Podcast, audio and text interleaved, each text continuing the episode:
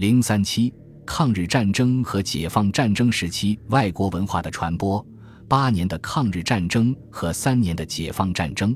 是决定中华民族命运和前途的关键时期。烽火连天的战场并没有中断外国文化在中国的传播，相反，由于民族矛盾和阶级矛盾日趋尖锐复杂，相应的文化斗争也更为紧迫，在某种意义上为外国文化的传播提出了新的要求。这一时期，中国人对外国文化的学习和引进目的十分明确，就是要从中获得民族独立和人民解放的理论和实际的帮助。因此，在和中国实际相结合、应用和发展的过程中，外国文化的传播产生了一些新的特点，如翻译选题的趋势性和实用性、艺术形式的通俗化和民族化等，并在这些方面达到了新的发展水平，进入一个崭新的阶段。直接推动了中华民族的解放事业。哲学方面，马克思主义哲学在以延安为中心的革命根据地和解放区得到了进一步深入的传播，并与中国国情相结合，形成了中国化的马克思主义及毛泽东思想。马克思、恩格斯、列宁、斯大林等人的经典著作的翻译，也是整个民国时期数量最多的。据不完全统计。此期共计翻译马列经典原著三百七十八种，占解放以前翻译总数五百三十二种的绝大多数。其中，马克思、恩格斯、列宁、斯大林合著的汇编本特别多，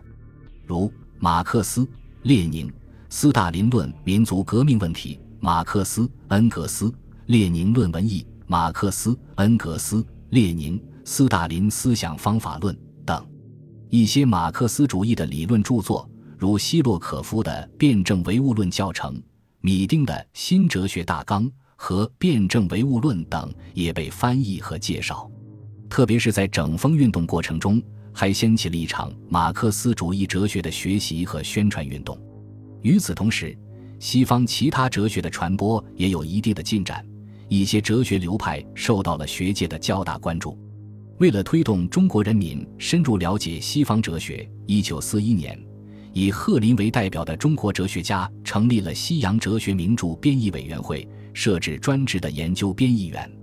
经过积极工作，翻译和出版了一些一流的译著，如陈康的《柏拉图巴曼尼德斯篇》，贺林的《智多篇》，谢佑伟的《中的哲学》，樊南星的《近代的哲学精神》和任继玉的《西洋哲学名著选集》等。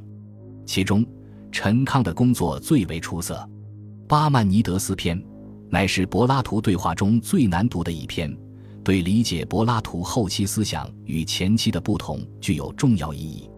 陈康以其深厚的功力将其译出，并加了九倍于原文的注释。这些注释包括文字校勘、词句释义、历史考证和义理研究四项内容。该注释一九四四年出版后。受到哲学界的高度重视，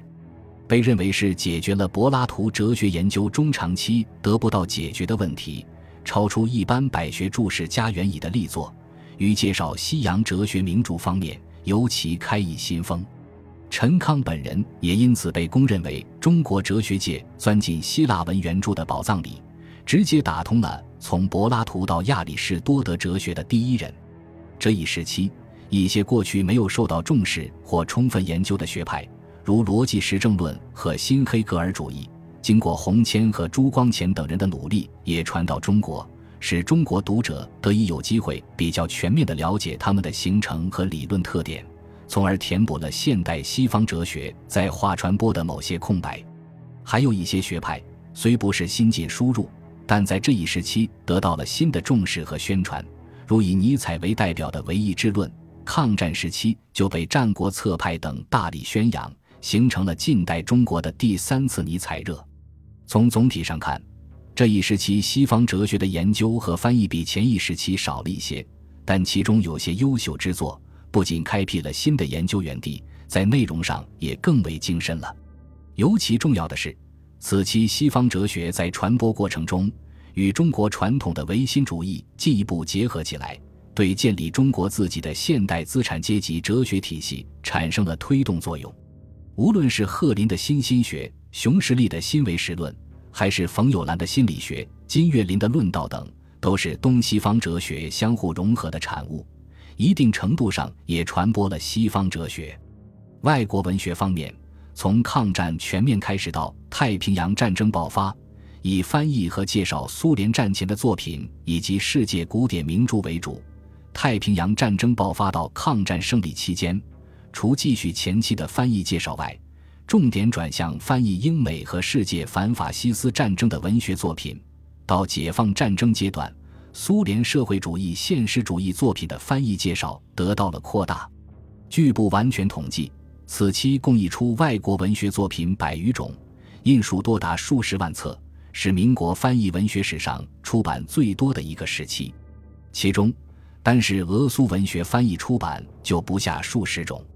这期间外国文学的传播在内容和题材上都十分丰富，从西欧古典文学到当时反映战争题材的文学作品，从古老的希腊文学到当时还没有祖国的犹太民族的文学，可谓琳琅满目。有些作品的传入速度相当迅速，往往是在国外应时而作，国内便应时而译。一作多译也不乏其例。苏联著名作家肖洛霍夫以卫国战争为题材的小说《他们为祖国而战》，部分内容在苏联报刊上发表后，翻译家陈寿竹便立即译出一节并加以发表。美国作家萨洛扬的第一部小说《人间喜剧》差不多刚出版，中国就有了一本。名著名家名义众多，也是此期外国文学输入的一个显著特点。俄苏文学译解方面，高直、梅毅、曹静华、耿继之、戈宝全等人大显身手，表现不凡。高直先后翻译了托尔斯泰的三部长篇《战争与和平》《安娜·卡列尼娜》《复活》，梅毅出奥斯特洛夫斯基的《钢铁是怎样炼成的》，曾教育了几代中国人。曹静华翻译的关于苏联卫国战争的系列作品，耿继之翻译赫尔岑的长篇小说。谁知罪和陀思妥耶夫斯基的两兄弟，戈宝全翻译的《普希金诗选》等，均为出色的译作，畅销一时。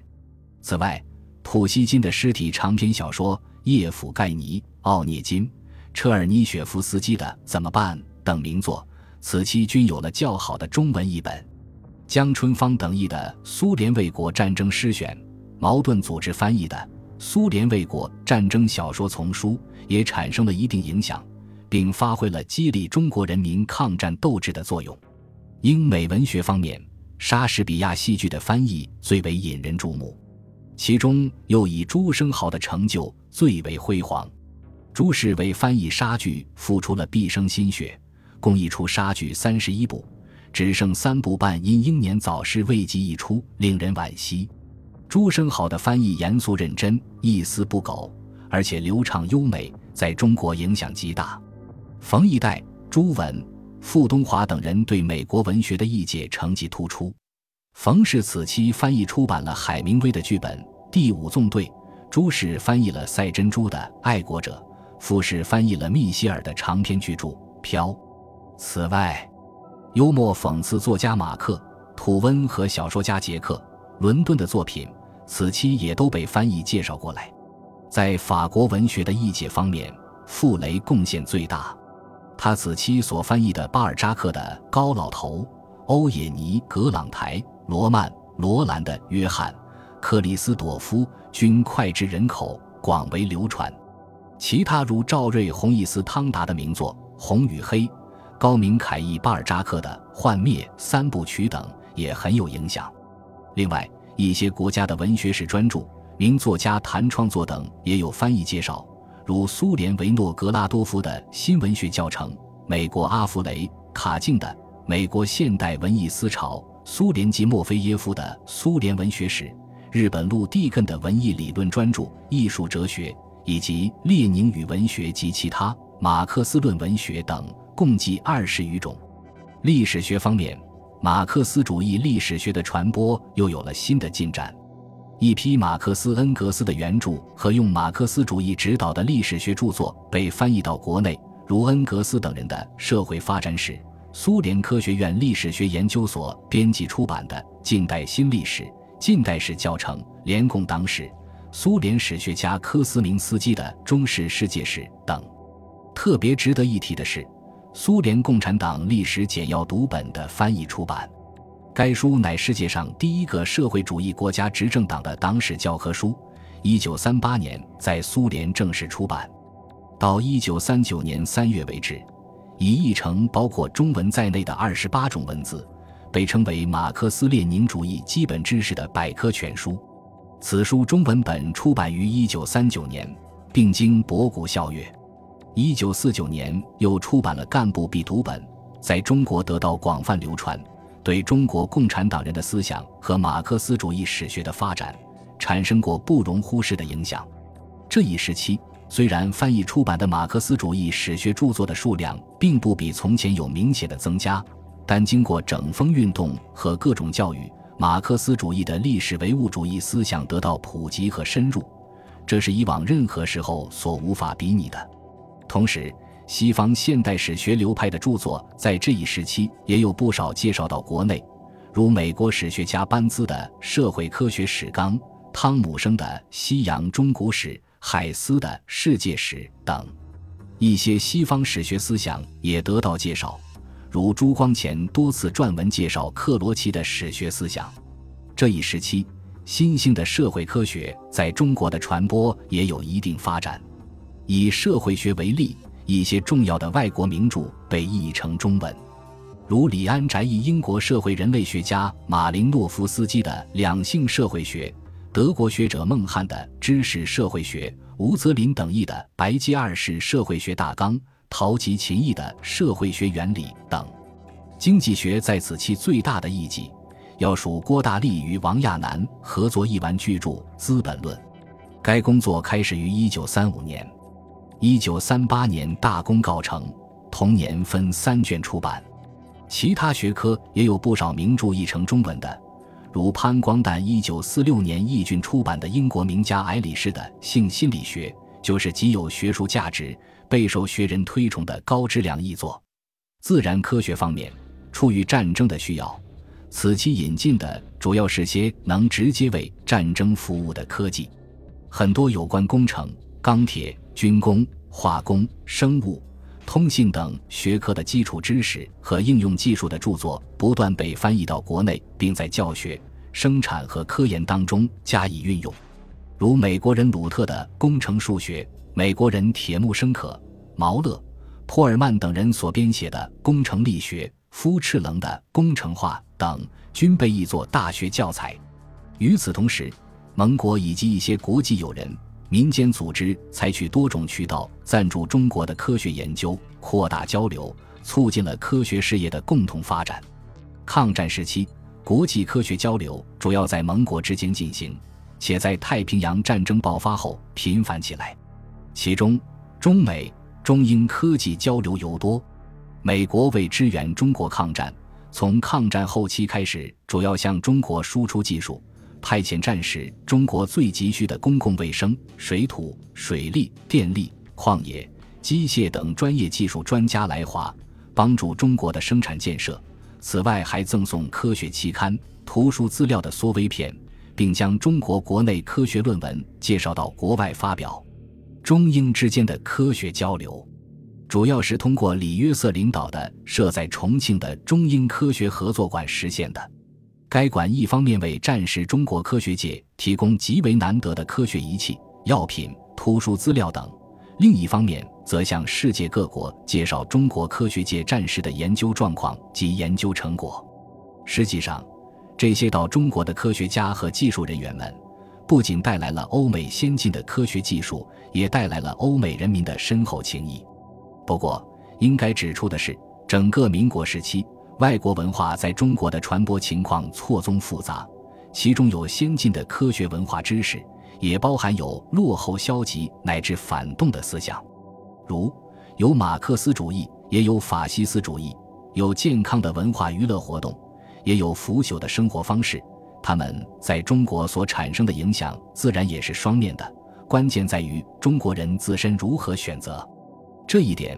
我们在本书前几章已有谈及。此不赘言。本集播放完毕，感谢您的收听，喜欢请订阅加关注，主页有更多精彩内容。